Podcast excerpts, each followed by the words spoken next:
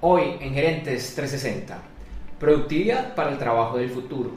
El gobierno de Estados Unidos demanda Google y los últimos avances para aprobar nuevos estímulos económicos en Estados Unidos. Esto y mucho más hoy en Gerentes 360. Este episodio de Gerentes 360 se graba y transmite en vivo por internet hoy lunes 26 de octubre de 2020. Este capítulo de Gerentes 360 es traído por clases.vip. Asiste a clases online, masterclasses y más, con los mejores maestros, expertos en diferentes temas de administración y gerencia, y que, además, cuentan con experiencia comprobada en el mundo real para dictarlos. Conoce más ingresando a www.clases.vip, lo repito, www.clases.b pequeña clases.vip.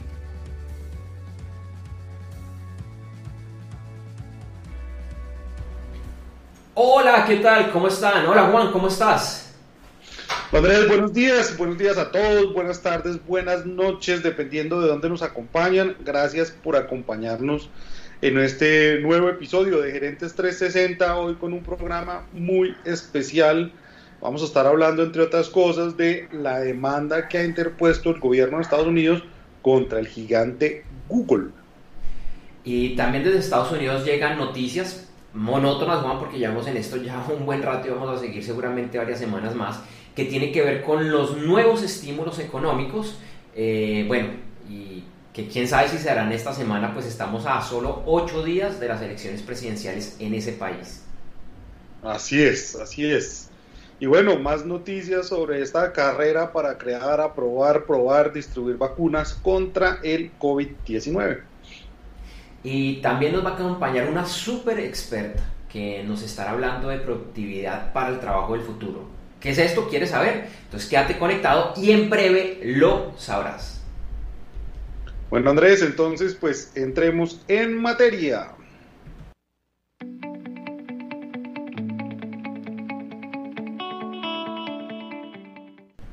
Bueno, iniciamos con las cinco principales noticias del momento, Juan. Así es, vamos entonces con la primera, y es que las negociaciones en Estados Unidos para la aprobación de un nuevo paquete de estímulos económicos están cada vez más difíciles. Nancy Pelosi, presidente de la Cámara de Representantes de los Estados Unidos, y Mark Meadows, representante de la Casa Blanca, culpan a la otra parte de poner trabas para la aprobación de las medidas. Esto pues a falta de ocho días para las elecciones de presidente de ese país. Algunos analistas aseguran que la probabilidad de que sea aprobada la ley antes de esa fecha es prácticamente nula. Hace un poco más de un mes en Gerentes 360 contábamos que era inminente el inicio de una demanda del gobierno de Estados Unidos en contra del gigante Google. La noticia es que la semana pasada se formalizó dicha demanda, liderada por el gobierno federal y apoyada inicialmente por 11 estados. La demanda se centra en que Google ha utilizado mecanismos ilegales para proteger su monopolio en el mercado de las búsquedas, incluyendo el pago a empresas fabricantes de computadores y celulares para incluir su motor de búsqueda en la configuración del equipo, entre otros. Se espera que este juicio dure varios años. Nuevos estados se unan a la demanda y hace recordar la demanda de finales de los años 90 en contra de Microsoft, que, aunque no logró que la empresa se dividiera, para muchos expertos, esta experiencia acabó debilitándola. Bueno, y mm, resultados mixtos han tenido los laboratorios que investigan vacunas contra el coronavirus.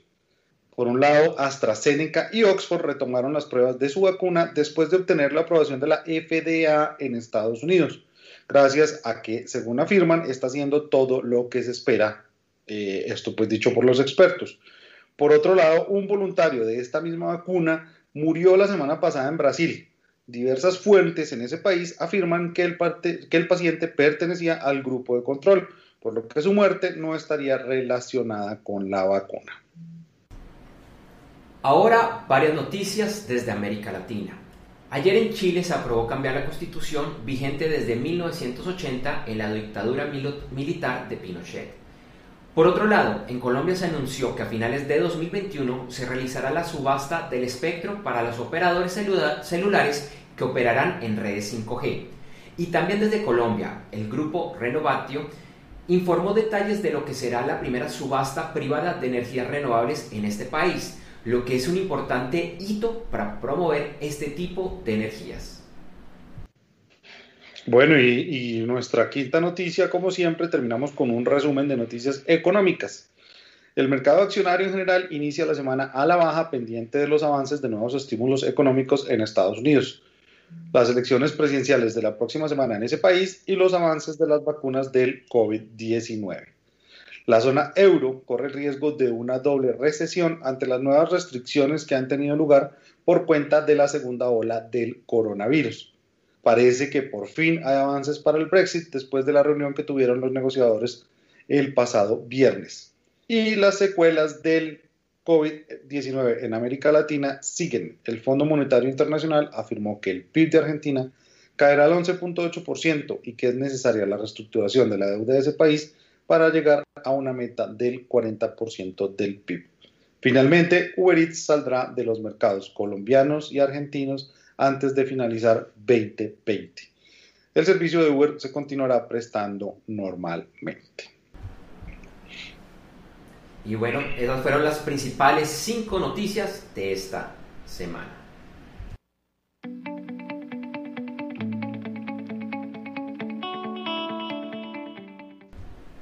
Ok Juan, y precisamente hoy vamos a analizar una de esas noticias que, que, hemos mencionado. Es una noticia que no es nueva porque, como dijimos, ya lo habíamos mencionado hace un poco más de un mes aquí en Gerentes 360, pero que empieza a tomar una importancia muy grande y es la demanda que está haciendo el gobierno de Estados Unidos hacia la empresa eh, Google. Así es, Andrés, pues digamos que de todas maneras eh, en estos temas, en estos, en estos, tiempos donde pues el presidente Trump eh, se ha encargado de atacar empresas de tecnología, pero principalmente chinas, pues sí llama un poco la atención el que el que pues haya iniciado esta demanda eh, contra Google, pues precisamente durante su gobierno, ¿no? Sí, es, es, es, bastante, es bastante interesante porque, bueno, toca aclarar que esta es una, una, demanda que inicia el gobierno federal, es decir, el gobierno de los Estados Unidos, liderado por, por Donald Trump de alguna manera, es apoyada por 11 estados, todos con gobiernos eh, republicanos, y, que también es interesante porque en las últimas semanas se escucharon muchas voces desde el Congreso, en algunos comités que investigan estas prácticas monopolísticas, y en general los que estaban peleando no eran los republicanos, sino eran los, eh, eh, los demócratas. Es una demanda bastante, bastante eh, interesante y además que faltando, bueno, bueno, la demanda se anunció formalmente el martes de la semana pasada, es decir, dos semanas antes de las elecciones, entonces eso yo creo que es un ingrediente más de unas elecciones que están bastante, pues digamos que interesantes eh, y de pronto otro, otro operativo sería bastante polarizadas. Sí, y bueno, pues digamos que de todas maneras esto siempre nos trae como un déjà vu de lo que fue esa demanda contra Microsoft hace ya algunos años, eh, en los cuales pues eh, también el Departamento de Estado inició con mucha fuerza y se pensó pues que esto iba a repercutir fuertemente en Microsoft, pero pues al final sí fue una experiencia dura para Microsoft, sí la debilitó en algunas cosas, pero pues eh, ese resultado que de pronto algunos esperaban, eh, algunos contradictores de Microsoft, eh, pensaban que de pronto iba a, a, minar mucho la compañía, sí la debilitó, pero pues de todas maneras creo que, que Microsoft resurgió y hoy es una empresa creo que de pronto más grande y más poderosa que lo que, que lo que fue en algunos, eh, que lo que era antes de, empezar esa demanda, ¿no? Sí, ahí hay bastantes pues, opiniones cruzadas con los, con los analistas, donde, bueno, entre, entre otras cosas hablan de que eh, realmente el, Microsoft de hoy, más allá de lo que tú dices que es un Microsoft gigante, más grande que el que era antes, sí debilitó algunos de sus, eh, de sus elementos. Por ejemplo, entre las cosas que dicen es que pues lógicamente todo, todo es especulativo, pero que realmente Microsoft después de esa demanda ha, ha tenido algunas, como algunos errores, algunos desaciertos, particularmente, bueno, que no ha sido capaz de competirle a Google en el mercado de las búsquedas, Y lo segundo es que tampoco ha sido muy exitosa eh, eh, en el tema de los, de los celulares. De los celulares. Recordamos que ellos tuvieron su propio sistema operativo, ya hace algunos años decidieron que, que no iban más, se dieron cuenta que habían perdido la, eh, la guerra. Puramente especulativo, pero pues toca ver si algo similar llegara a suceder con Google. Así no acabe pues lo que está esperando el gobierno de Estados Unidos y es que Google se divida en varias empresas. Bueno, digamos que es, un tema que, estará por verse. Acordémonos que también Google ha tenido eh, algunos errores como, como competirle a Facebook con su, con su red social también y, esta pues ya fue retirada, si mal no estoy, el año pasado del mercado. Entonces pues eh, estará por verse si, si, si, esos errores son consecuencias de la demanda o si son pues a veces eh, cuestiones de de errores en, en, cuanto a la estrategia que se ejecuta, como lo fue eh, lo que tú mencionabas de su propio sistema operativo en Microsoft y, y, que no fue exitoso en el tema de celulares. De todas maneras, pues se espera que esto dure muchos años, incluso pues eh, si el gobierno lo, lo, gana, o si las elecciones, perdón, de la semana entrante las llegara a ganar Joe Biden, eh, pues esto va, va a durar varios, varios años en resolverse. Así es, y aquí pues en Gerentes 360 estaremos trayendo seguramente con cierta frecuencia los avances de esta nueva novela corporativa que tendrá repercusiones, bueno, no solo para Google, sino para en general el mundo entero, por la importancia que tiene Google, por la importancia de la pauta en línea y bueno, muchos elementos adicionales. Te recordamos que este capítulo de Gerentes 360 llega como cortesía de clases.vip en clases.vip se reúnen expertos comprobados que enseñan a emprendedores, empresarios, presidentes, gerentes, directores de área y miembros de juntas directivas sobre temas poco usuales para ellos, pero que generan un gran impacto. Por ejemplo, un tema que abordan es cómo la tecnología debe ser liderada desde la alta gerencia. En www.clases.vip, lo repito, www.clases.b pequeña y latina p de papá explican por qué se debe hacer así y, además, cómo hacerlo de una forma exitosa, además, sin necesidad de ser experto o aprender temas complejos de tecnología.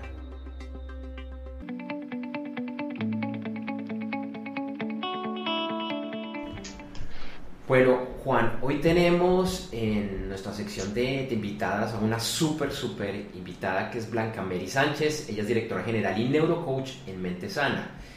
Ella es máster en neurociencia aplicada, speaker y escritora en temas de transformación personal. Y hoy Blanca nos va a hablar de un tema muy interesante, que es la productividad para el trabajo del futuro. Bueno, es un honor hoy contar con Blanca definitivamente.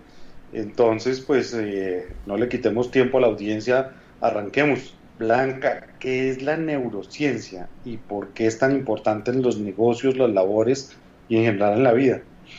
Bueno, muchas gracias primero que todo por la invitación. Les voy a contar qué es la neurociencia. Imagínense, cuando uno va y compra un electrodoméstico, a uno le entregan la guía de manejo. La neurociencia es la guía de manejo del cerebro. En estos momentos, por ejemplo, es fundamental saber de neurociencia para los líderes, para los gerentes, para que podamos optimizar el funcionamiento de nuestro cerebro y poder estar como al nivel de las exigencias de todas estas competencias del trabajo del futuro entonces quiero que piensen así, de una manera sencilla. Es nuestra guía de manejo que está compuesta por estudios de la neurobiología, de la neuropsicología, de todos estos componentes que nos ayudan a entender cómo funciona el cerebro y cuál es la diferencia que tiene con la mente. Porque siendo dos partes complementarias no son lo mismo. Quiero que piensen en algo.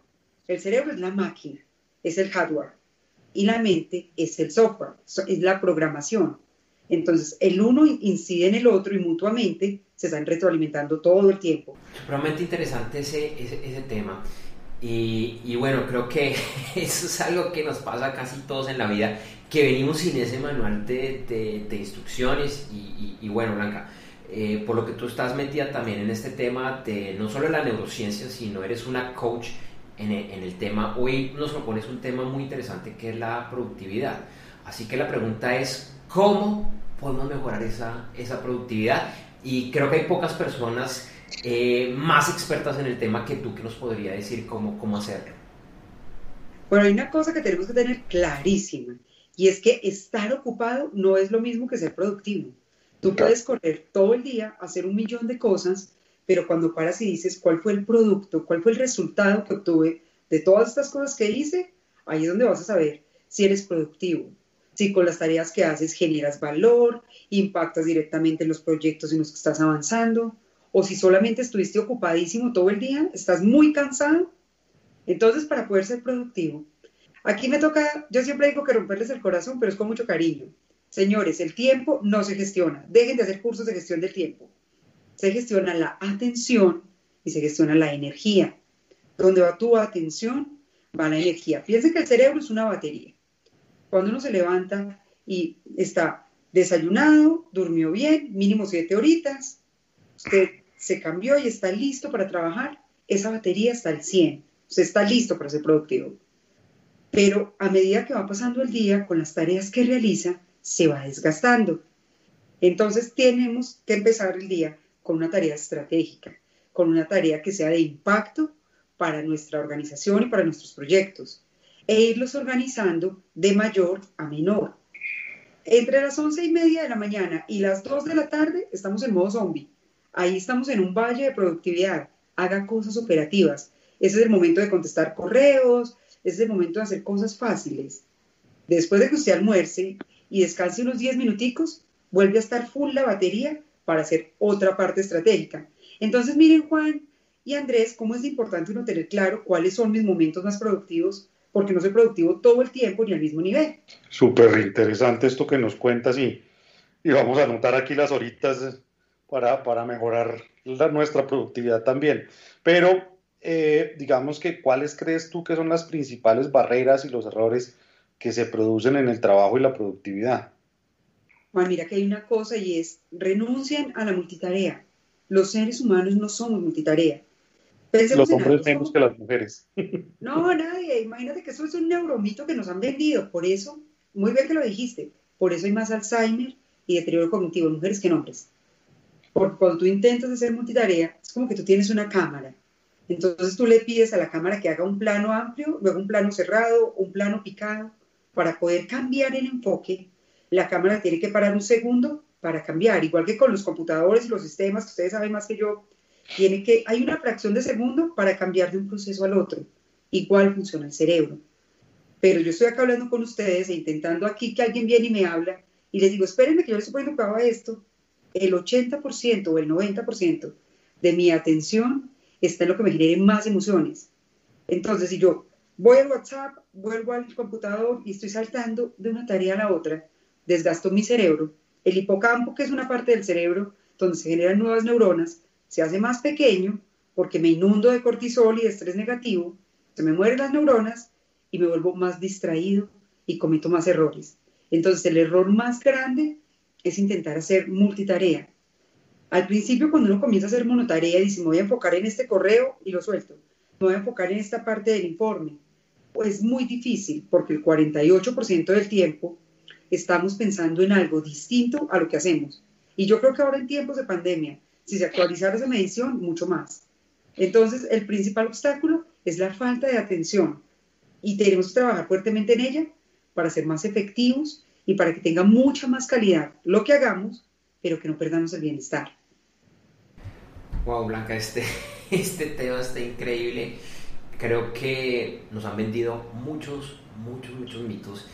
Y bueno, dentro de todo este tema tan increíble que tú manejas, quisiera que nos contaras unas cuantas recomendaciones para hacer lo que, lo que tú llamas esa productividad consciente y que nos expliques un poquito qué es este tema de la productividad consciente.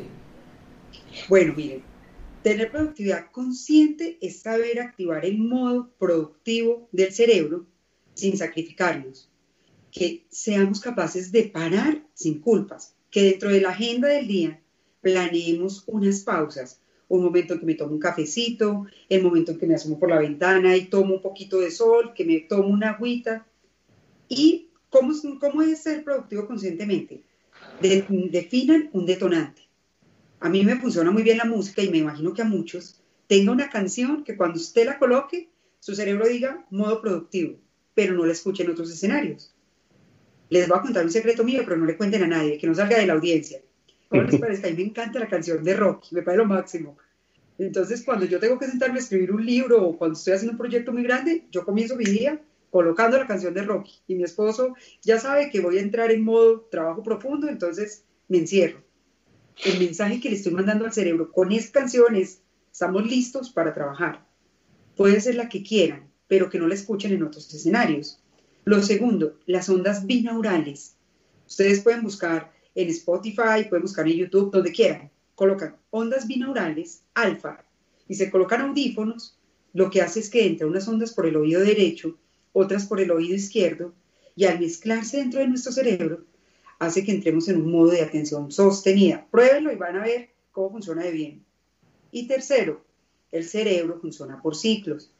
Entonces yo me siento a trabajar, colocarme un ciclo de máximo una hora.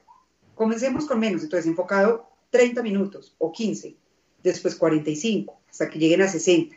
Después de 60 hay que pararse, porque la atención profunda, el trabajo profundo y estratégico no se puede hacer más de 60 minutos porque el cerebro se fatiga.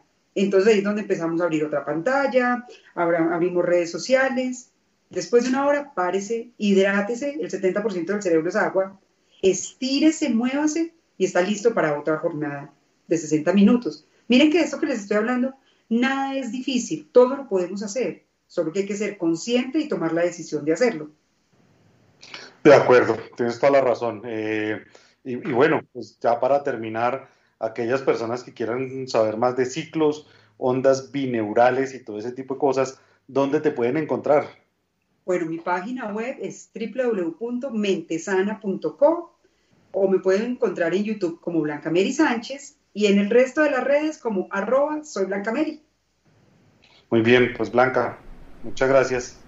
Gracias Blanca. Encantada, que tenga un buen día.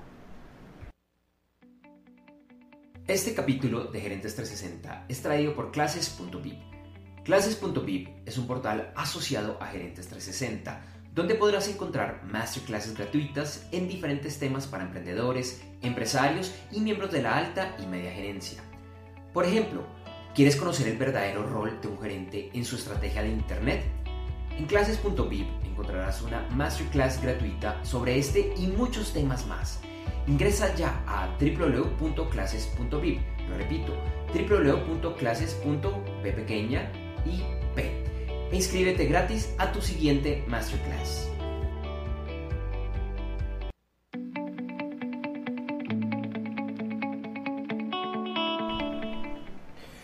Bueno, Juan, entonces vamos con la última eh, sección de este programa de Gerentes 360 y es lo que viene la próxima semana. Así es, Andrés. Estamos pues ya a una semana de las elecciones presidenciales en Estados Unidos. Esto es el martes de la próxima semana, entonces pues seguramente vamos a estar viendo muchas noticias, así como las últimas encuestas que nos dirán pues quienes lideran eh, en estos últimos días esa intención de voto. Y también desde Estados Unidos estamos pendientes del tema de los estímulos económicos, a ver si se aprueban, si no se aprueban, algo pues yo no sé si decir poco probable o muy probable con las elecciones de Estados Unidos, pero yo pensaría que es más hacia lo poco, hacia lo poco probable, salvo algo extraordinario. Así es, y bueno, en Europa pues digamos que se han empezado a aplicar otras restricciones, toques de queda en ciudades principales. Eh, desde China también se informó como un nuevo pequeño brote en una ciudad de, de, que, bueno, que se llama Shanjin, entonces pues vamos a estar muy atentos a, a cómo evolucionan eh, estos, estas restricciones nuevamente y qué efectos económicos puede llegar a tener. Desde Estados Unidos hay otra noticia que incluso puede que suceda hoy lunes y es la confirmación de la señora Amy Coney Barrett como la nueva juez de la Corte Suprema de los Estados Unidos. Es una noticia controversial, no es usual que estas aprobaciones se hagan en eh, en medio pues, de un tema eh, electoral y tiene una decisión que puede ser muy fuerte no solo para Estados Unidos, sino a nivel mundial, por las implicaciones políticas, porque es una juez de visión conservadora, bueno, también para estar pendiente de, este tema. Además, también pues esta semana se van a informar decisiones monetarias de los bancos centrales de Japón y Europa, entonces pues obviamente estaremos haciendo seguimiento. Así es, Juan. Entonces, bueno, una semana bastante, bastante interesante. Eh, también, digamos, por el lado, continuando con la China, eh, esta semana se va a reunir el Comité Central del Partido Comunista Chino y uno de los temas a tratar, o más bien el gran tema a tratar, es el curso económico que va a tomar ese país por los 15 años. Entonces, también bien interesante para, para tomarlo en cuenta. Bueno, y, digamos que como causa, como noticia curiosa, la NASA pues viene haciendo campaña para un anuncio que va a ser al mediodía. Entonces, pues sí hay mucha especulación y muchas inquietudes en, en redes sociales circulando. Entonces, pues vamos a ver qué nos tiene la NASA para hoy.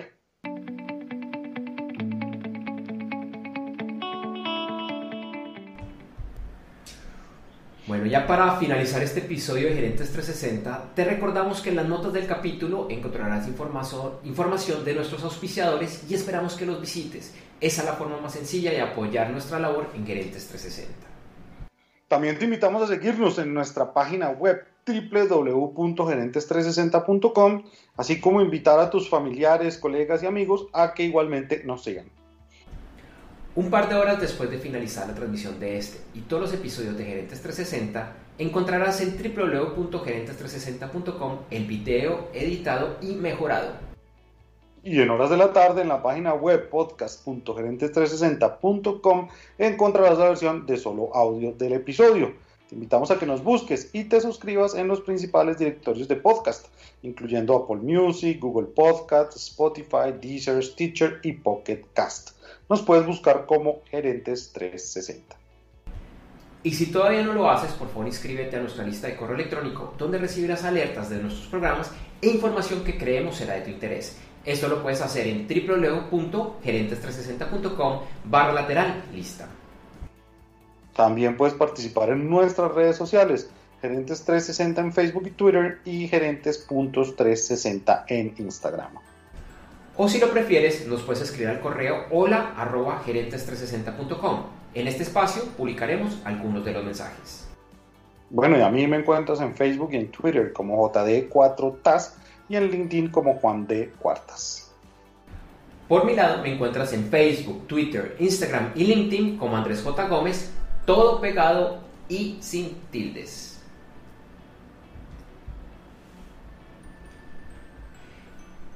Gracias por vernos y regresamos el próximo martes 3 de noviembre, ya que el lunes es festivo o feriado en Colombia. Iremos en vivos a las 8 de la mañana, hora de Colombia, Ecuador, Panamá, Perú y hora del este. Hay cambio de hora en Estados Unidos, entonces iremos con la hora del este. A través de www.gerentes360.com. Recuerda que iniciamos la transmisión unos 20 minutos antes con el detrás de cámara. Feliz semana para todos.